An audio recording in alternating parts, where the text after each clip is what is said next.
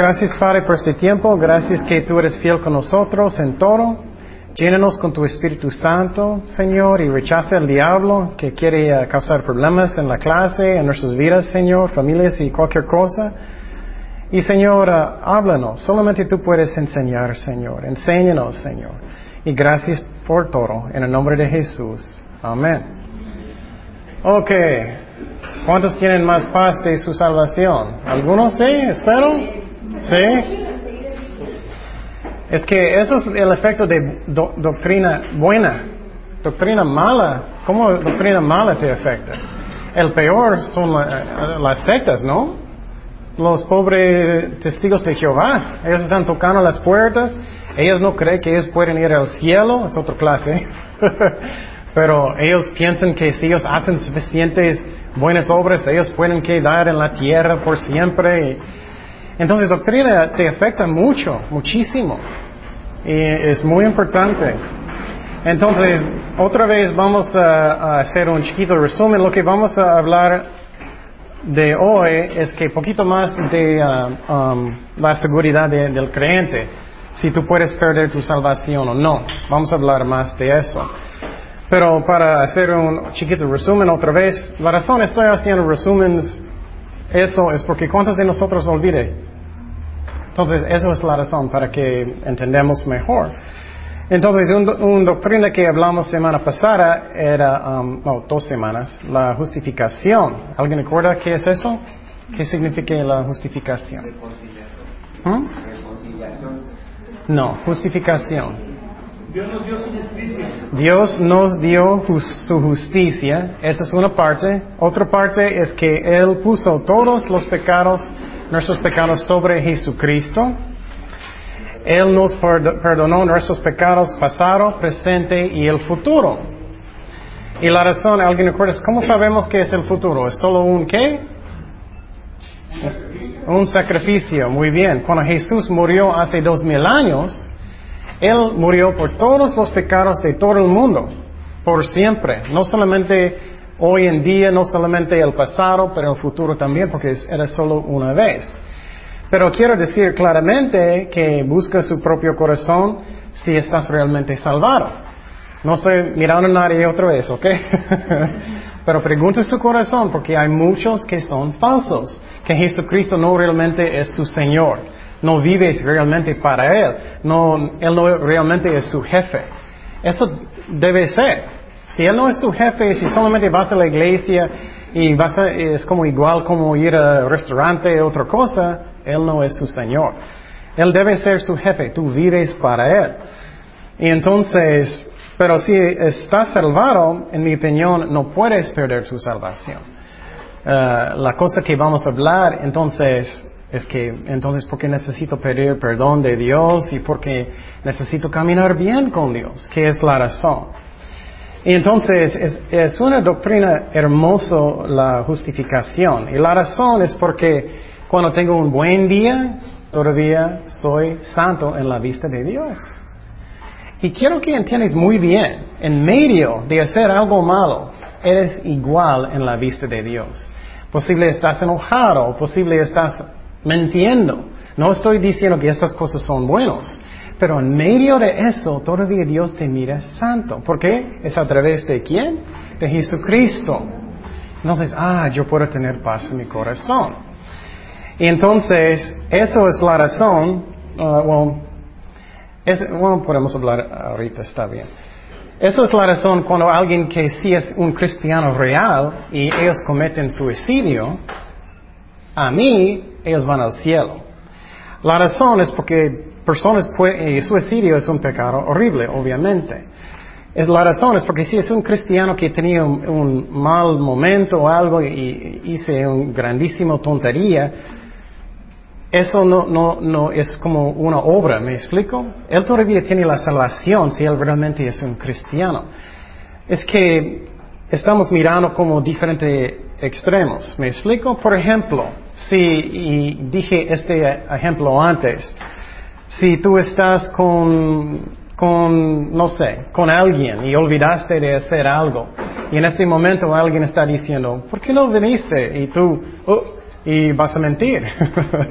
Yo tenía algo muy importante de hacer. Pero en ese momento, Cristo va a venir. ¡Pum! ¿Vas a perder tu salvación? ¿O vas a tener un ataque del corazón? ¿Y ya? Hoy no tenía tiempo para pedir perdón. Eso no, no. Eso es una esclavitud. ¿Me explico? Él me dio su justicia. Y vamos a ver, no estoy enseñando que el pecado es bueno. Claro que no. Dios es santo. Pero el efecto es que va a quitar el sentimiento de esclavitud en su vida. ¿Me explico? Porque muchas personas, oh, hoy tengo miedo cada momento, tengo que ir enfrente en la iglesia y recuperar mi salvación otra vez y enfrente otra vez y enfrente. Pero um, aprendemos y vamos a hablar un poquito más de eso. Es que eso significa que tienes que nacer de nuevo, nacer de nuevo, nacer de nuevo, nacer de nuevo. Eso sería ridículo. Eso no viene en la Biblia. Pero quiero decir que sí, algunos pastores creen que es posible perder tu salvación. Yo no creo que sí es, pero ustedes necesitan estudiar y decidir. Um, pero entonces Jesucristo ofreció un sacrificio por mis pecados. Si no es así, cada momento que vas a pecar, ¿qué va a pasar? Vas a perderlo otra vez. O tengo que perder mis pecados, perdón, y salvación otra vez, y otra vez, y otra vez. Eso no, no, no viene en la Biblia. Él ofreció un solo sacrificio. Y para que sepas, es muy interesante de estudiar doctrinas porque lo que pasa es que personas cambian su doctrina a veces como sus emociones y diferentes razones. Algunas personas son muy conservadores, conservadores, ellos son así. Y, y su doctrina es que yo no voy a brincar, yo no voy a cantar fuerte, eso es pecado. Ellos cambian su doctrina como ellos sienten, ¿me explico? En vez de mirar lo que dice la Biblia.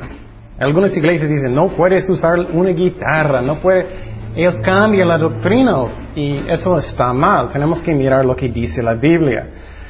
Y entonces, otro efecto es que si alguien piensa constantemente que ellos van a perder su salvación, ellos tienen que hacer algo, ¿no? Ellos tienen que cambiarlo. Ok, yo tengo una doctrina que nunca, nunca voy a pecar. Y algunas iglesias enseñan esa doctrina de la santidad, que ellos pueden llegar a un punto de eh, ellos no pecan. Y eso no viene en la Biblia. Y es una manera que ellos piensan, ellos no, ellos tienen la salvación. Y entonces, eso no es correcto tampoco. Entonces, eh, la pregunta es, es realmente si, si estás realmente salvado. Otras iglesias, ellos sí enseñan que cada rato que, que pecas, pierdes tu salvación. Y tienes que recuperarlo otra vez y otra vez y otra vez. ¿Alguien recuerda qué, qué hace la iglesia católica de ese asunto? Confesar muy bien y ellos tienen que ir a ¿qué? la misa, ¿no? ¿Y qué pasa en la misa? Poquito más sacrificio de Jesucristo, poquito más sangre para perdonar otra vez. Pero ellos enseñan que todavía no todo está perdonado. Ellos enseñan después de la muerte, ¿qué? Vas a purgatorio, ¿no? Y tienes que sufrir un poquito más. Eso es lo que pasa cuando no entiendes realmente que Dios perdonó todo. Tienes que llegar a un punto. Entonces, pero cuando entiendes que Jesús pagó por todo, Él, dijo en la cruz que está aquí cumplido. Todo. Entonces, yo puedo tener paz en mi corazón, pero siempre estoy diciendo, mira su corazón, chécalo, ¿realmente eres un cristiano o no?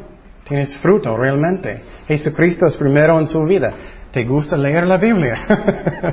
¿Te gusta orar? ¿Te gusta ir a la iglesia? ¿Te gusta ir con cristianos? Y toda tu vida es para Él. Si no es así, no eres un cristiano. También si uh, Dios me dio su justicia, ¿voy a necesitar más justicia que Dios? ¿Cuántas veces en mi vida voy a llegar al punto que tengo la justicia de como Jesucristo? Nunca, nunca, nadie. Si alguien dice que ellos como son santos como Cristo, es un engaño, es un engaño. Entonces yo puedo tener paz en mi corazón que, que Dios me dio su justicia, su justicia. Y sinceramente, a mí, eso es mi opinión, personas que no piensan así, a mí es orgullo, porque para mí, yo, yo no puedo alcanzar como Cristo, yo no puedo. No soy tan bueno como Cristo, no soy. Y nadie, tú, el más importante es tú puedes mirar los ejemplos en la Biblia. ¿Cuántos de los apóstoles eran perfectos? Ni uno. Pablo peleó, ¿recuerdas él? Él, peleó con, con uh, Bernabé. Y, Pedro, él, él no quiso um, comer con los gentiles, ¿recuerdas eso? Entonces ellos tampoco. Pero gracias a Dios Él me dio su justicia. También no somos justificados por ley. Muchas veces pensamos que son los diez mandamientos, estoy guardándolos y eso, pero eso no, no ¿qué, ¿qué, es el propósito de la ley otra vez? Para mostrarme que tengo pecado, que necesito un Salvador, que necesito Jesucristo. Y me gusta mucho el ejemplo para que, es más claro. Dije que si tú estás manejando y ves un, anuncio que dice 40 kilómetros y estás yendo a, a, 40, personas no van a decir, oye, qué santo, qué santo. No. Pero si estás yendo como 50, estás pecando. Entonces, eso es el propósito de la ley. También no es por buenas obras. Siempre estoy diciendo a los católicos, ¿cuántas buenas obras necesitas hacer? Si es por buenas obras. Y no es. ¿20? ¿20 mil? No, no es por obras. No es por obras. Ok, pero como dije, un creyente real, ellos van a tener fruto en sus vidas. Ellos van a tenerlo. Ellos van a querer leer sus Biblias. Ellos van a querer de ir a la iglesia. Ellos van a querer de servir a Dios. Pero como dije en el pasado, puedes tener personas que son muy religiosos que no son cristianos. Especialmente en familias de sus papás eran cristianos. Eso pasa muchísimo. Y yo recuerdo una vez en una escuela bíblica en el otro lado, un pastor en, la graduación, él estaba predicando y él dio una invitación en, una escuela y un hijo de un pastor vino y él admitió, nunca, nunca realmente Jesús era mi Señor, nunca, nunca. Y eso pasa mucho, especialmente en familias cristianas. Ellos son muy religiosos, ellos van a la iglesia, ellos pueden servir en la iglesia, pueden hacer cosas, pero ellos no realmente conocen a Jesucristo personalmente, Él no realmente es su Señor. ¿Me explico? ¿Sí? Ok, otra doctrina era la reconciliación. ¿Qué, qué es eso? Reconciliación es cuando es como éramos enemigos con Dios, con pecado. Y cuando Jesús murió por nosotros, Él hizo una reconciliación, como hacer buena relación otra vez. Otra doctrina que me encanta es la regeneración. ¿Qué es eso? Nacer de nuevo. muy bien. Entonces, antes de conocer a Jesucristo, todos tienen una naturaleza ¿qué?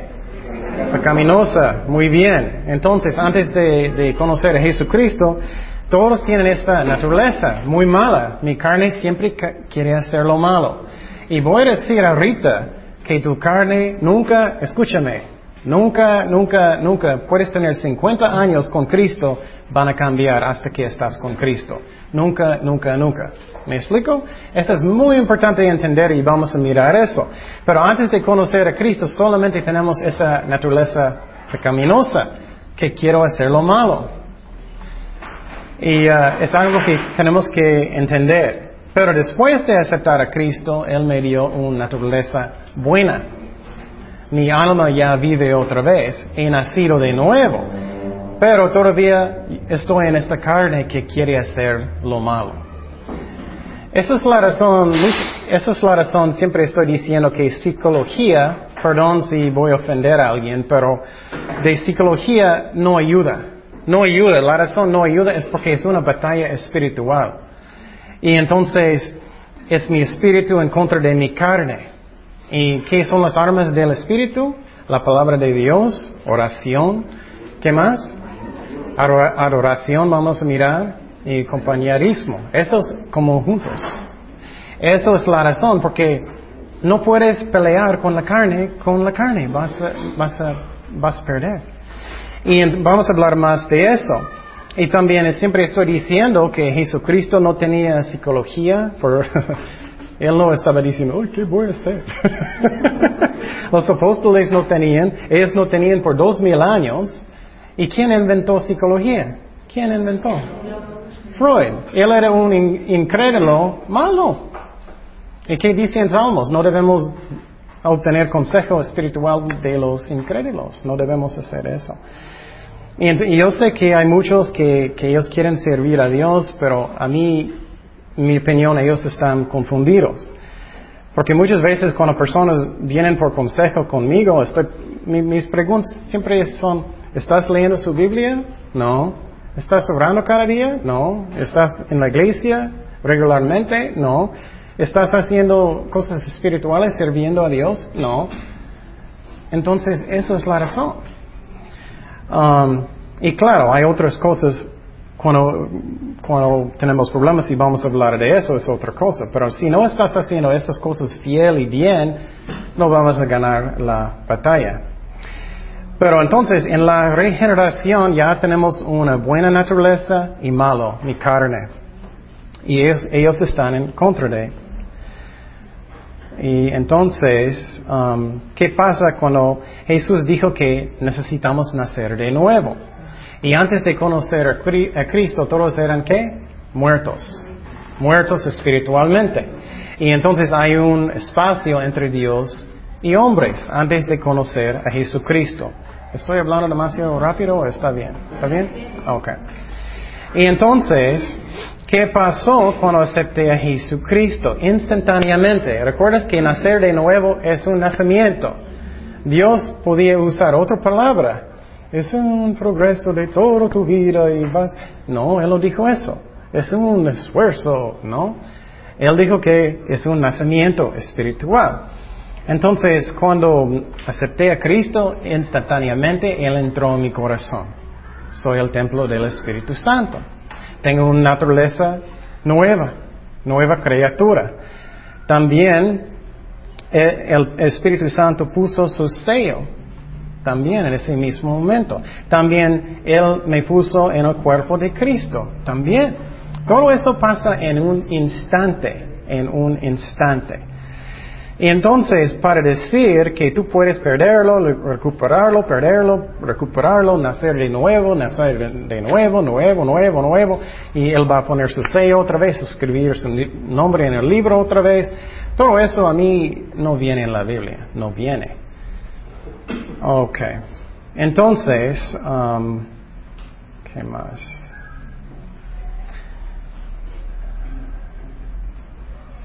Okay. Perdón, estoy buscando dónde estaba. Oh, ya, oh sí. Y entonces, siempre cuando Jesús estaba hablando de que Él va a darnos vida, Él dijo, ¿es vida qué? Vida eterna. Vida eterna. Eso es la clave. Él no dijo que, oh, voy a darte vida temporal. Él nunca dijo eso. Es vida eterna. Y quiero que vamos otra vez a 1 de Juan 5.13. 1 de Juan 5.13. Primero de Juan 5,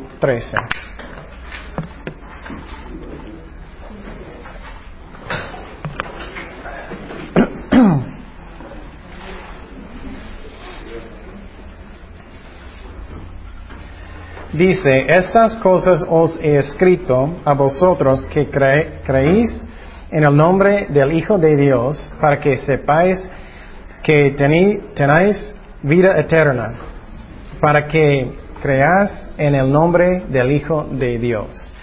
Entonces, Él quiere que tú sabes. Él quiere que tú sabes que tienes vida eterna.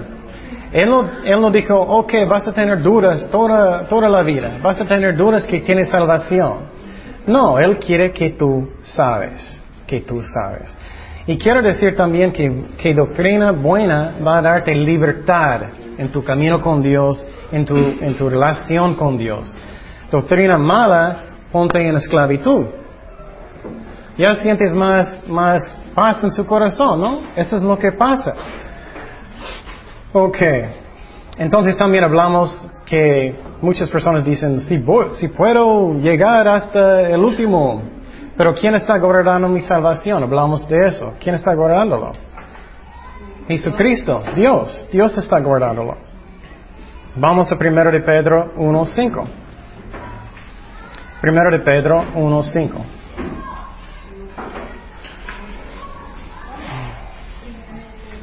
Primero de Pedro 1.5. Dice que sois guardados por el poder de quién? ¿De mí? No, de Dios. Por mi fuerza, soy tan fuerte, yo puedo, yo puedo. ¿Eso? No. Por el poder de Dios. ¿Qué, ¿Cómo es mi? Piénsalo. ¿Cómo es mi fuerza en comparación que Dios? Uh, tengo mucho, ¿no? es ridículo si piensas muy bien, ¿no? Dice que dio el poder de Dios mediante la fe por alcanzar la salvación que está preparada para ser manifestada en el tiempo postrero. Y hablamos de muchos otros versículos semana pasada. Um, también hablamos que eh, si es un cristiano real, ellos no pueden seguir en pecado a gusto. Ellos van a sentir mucha convicción. Ellos van a sentir que, ay, no puedo hacer eso, necesito arrepentirme. Ellos van a sentir, necesito cambiar. Un, cristiano real no puede continuar en pecado a gusto. Vamos a 1 de Juan 3, 9. Primero de Juan 3, 9. ¿Cuántos de ustedes hicieron algo malo y escuchaste en su corazón, no estoy diciendo como, hola Ken, pero escuchaste en su corazón, no debías hacer eso? ¿Cuántos? El Espíritu Santo vive dentro de nosotros. Y si sigues rebelde, ¿qué va a pasar? ¡Boom! o la otra cosa es a veces Dios va a dejarte sufrir las consecuencias también.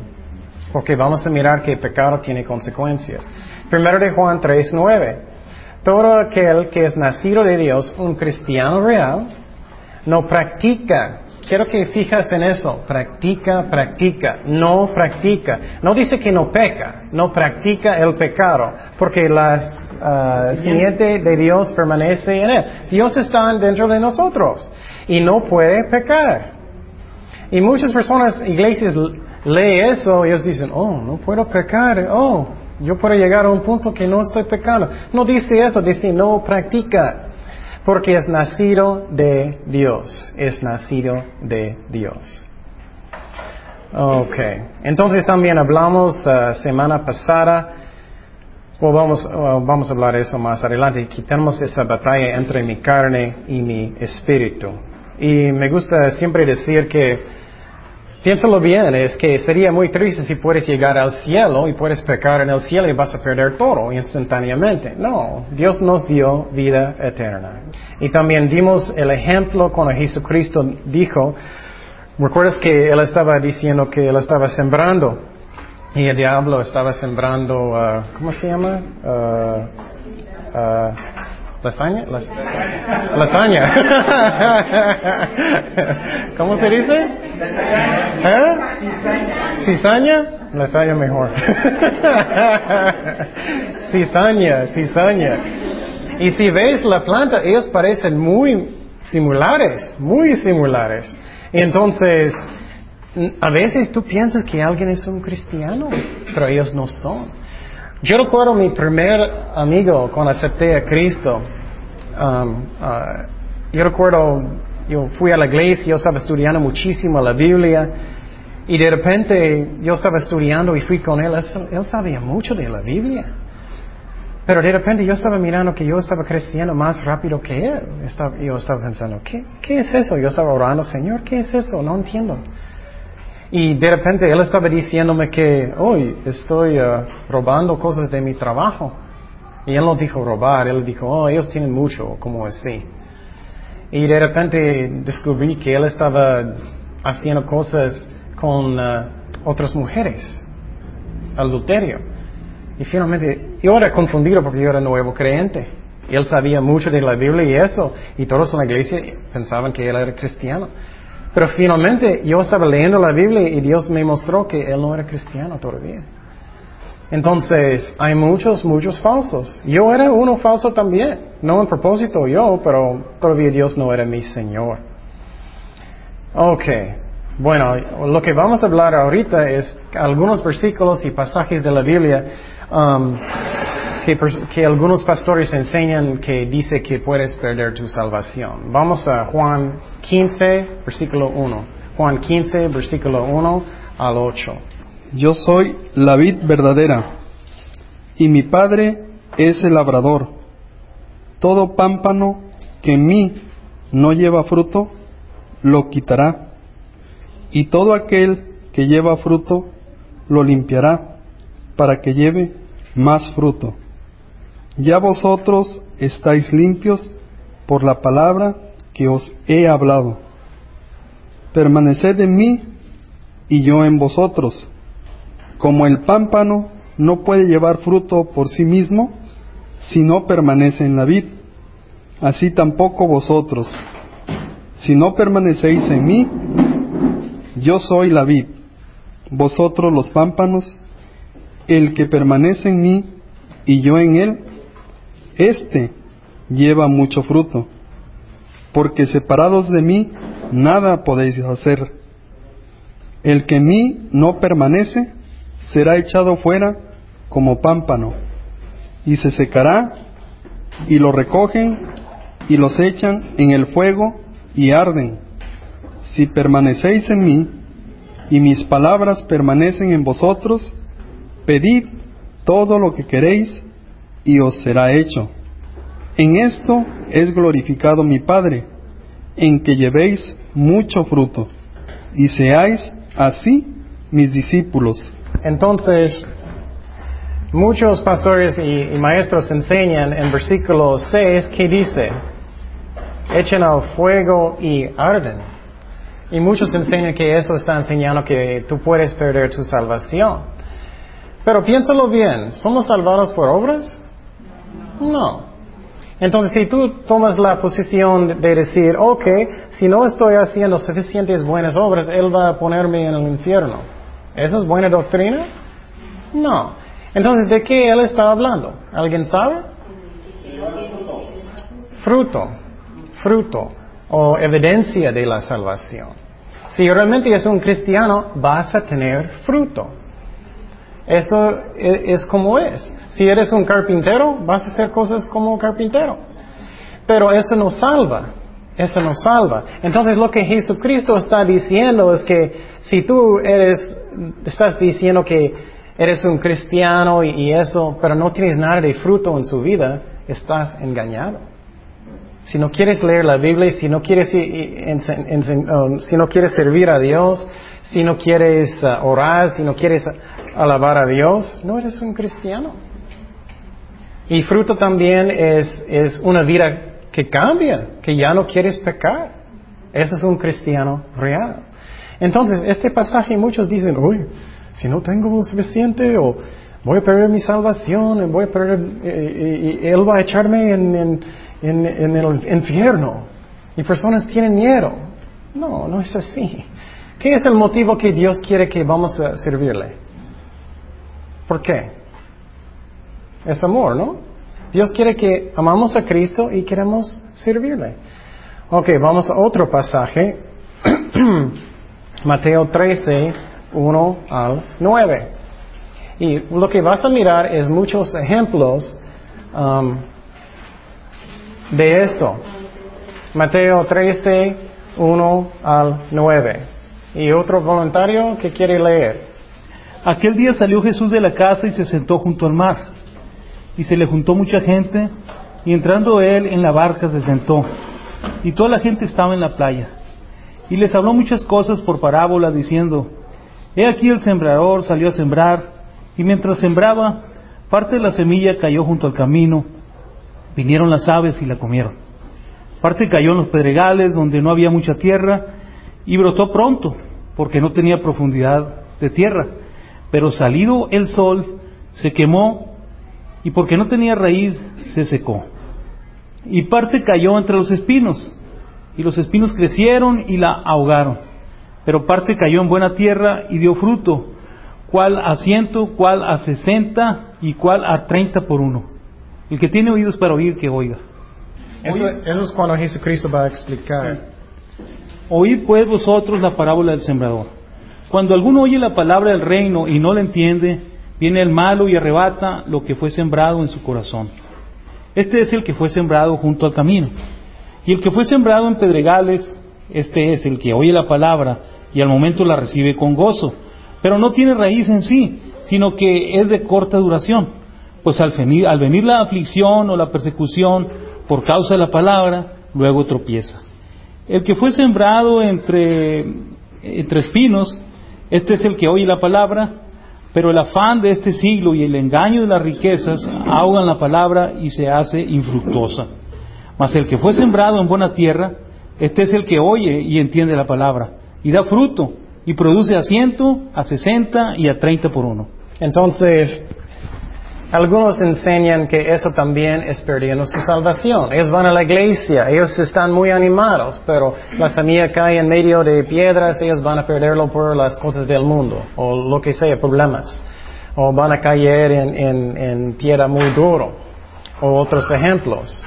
Pero ¿está enseñando eso o no? ¿Qué está enseñando?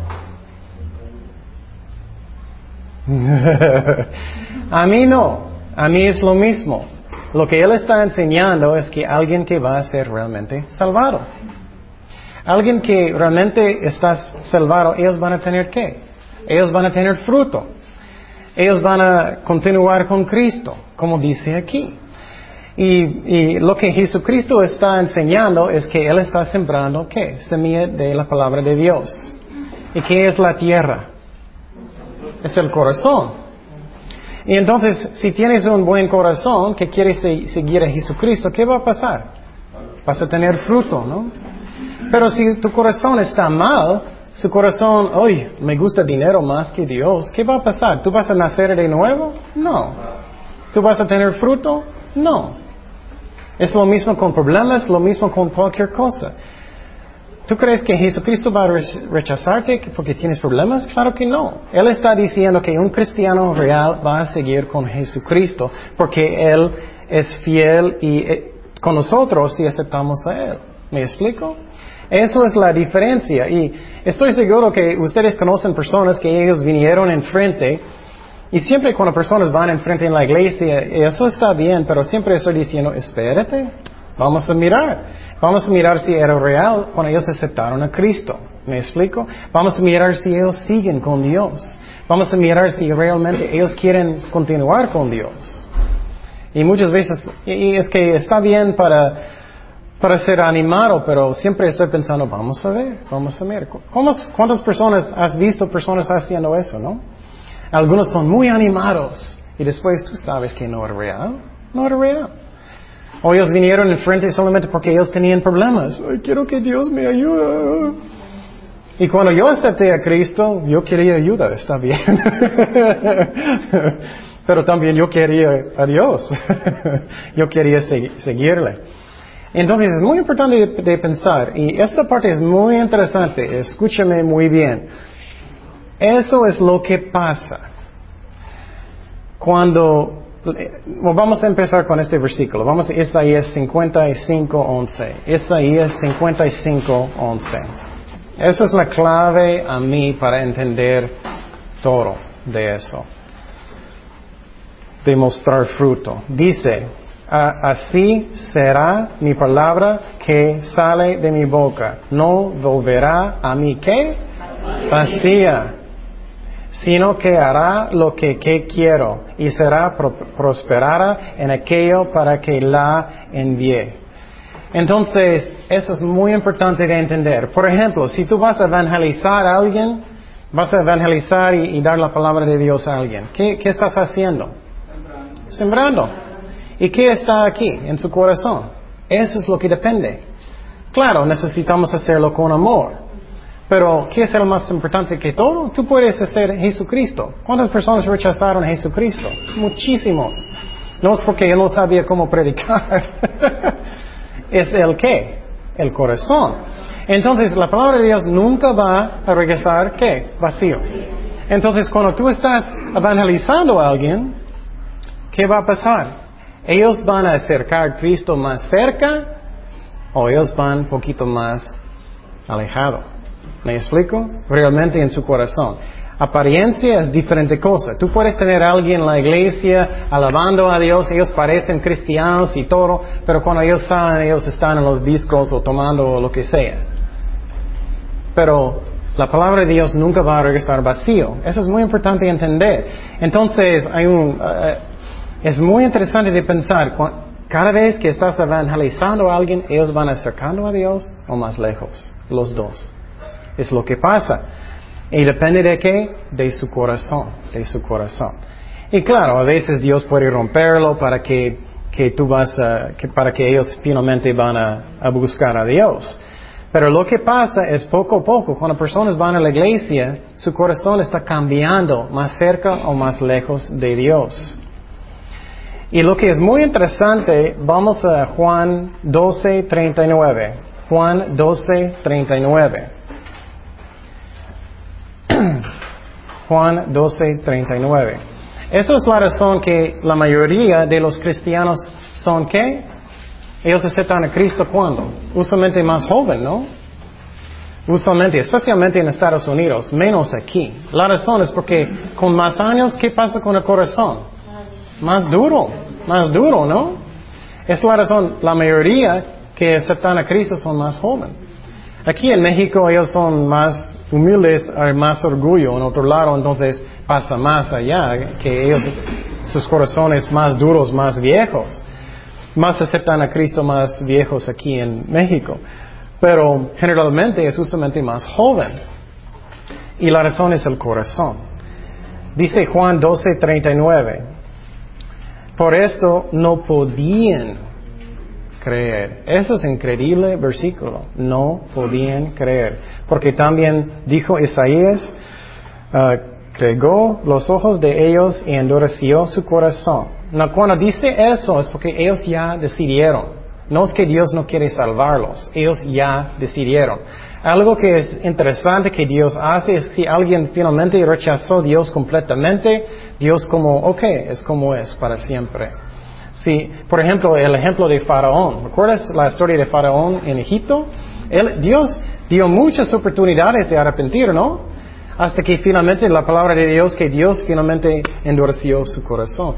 Después que Faraón endureció su corazón. ¿Me explico? Entonces, eso es algo muy triste y muy interesante. Siempre en cada vida de cada persona llega un tiempo cuando ellos ya no pueden creer. Esa es la razón, es tan peligroso de endurecer su corazón. Y estoy seguro que has visto personas que siempre están endureciendo su corazón, endureciendo su corazón, ¿no? Ellos escuchan, escuchan, y más y más y más parece que ellos no están escuchando, ¿no? Ya, ya, ya escuché. No, no, no, no. O peor, ah, está bien para ti, está bien para ti. Qué bueno que estás contento. Y su corazón es que más y más y más duro. Entonces, ¿qué está pasando? Está sembrando la palabra de Dios, pero ¿qué es la cosecha? vas a mirar cosas malas, no buenas. No tenemos tiempo para leerlo, pero si tú lees en su propio tiempo, lee este pasaje. Tú vas a mirar que primeramente Faraón endureció su corazón uno y otra vez hasta que finalmente Dios lo hizo. También hay un pasaje en, eh, que eh, es en Romanos, creo que es 10, Romanos 10 creo, o 9 y 10, no recuerdo, que habla de eso también.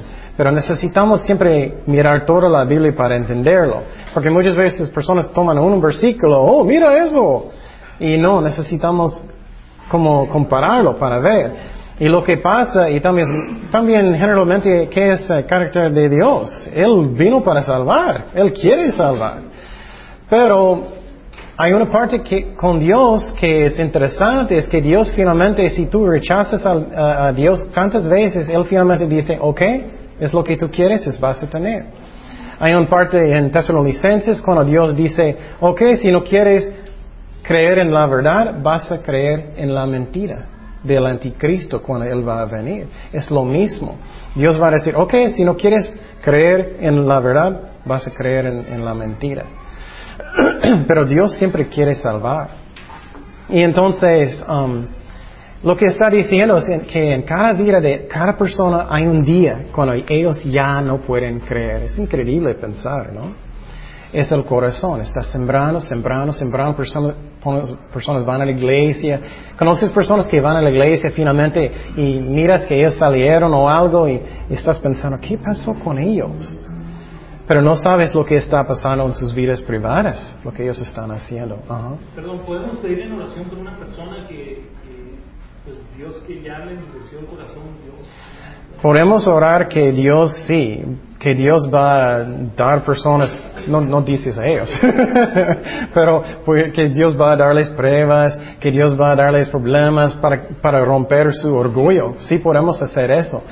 Pero después, pero hasta un punto, llega un punto cuando ellos ya no pueden. Su corazón es tan duro, no importa lo que haces con ellos, ellos nunca van a querer. Hay un pasaje en Apocalipsis que es increíble, cuando Dios está derramando fuego y todo del cielo, ellos están como uh, diciendo um, blasfemios a Dios. Ellos no, todavía no quieren arrepentir, porque ya sus corazones son tan duros. Eso es muy importante de entender porque no es mi responsabilidad de ser tan perfecto evangelizando. Tengo que hacerlo con amor y es bueno de saber la palabra de Dios, claro. Pero el más importante de todo es que es el corazón. Es el corazón. Si el corazón de, la persona es como Jesús dice, solamente está pensando en, cosas del mundo, no quiere realmente arrepentir, eso es la clave de todo. ¿Me explico? Ok.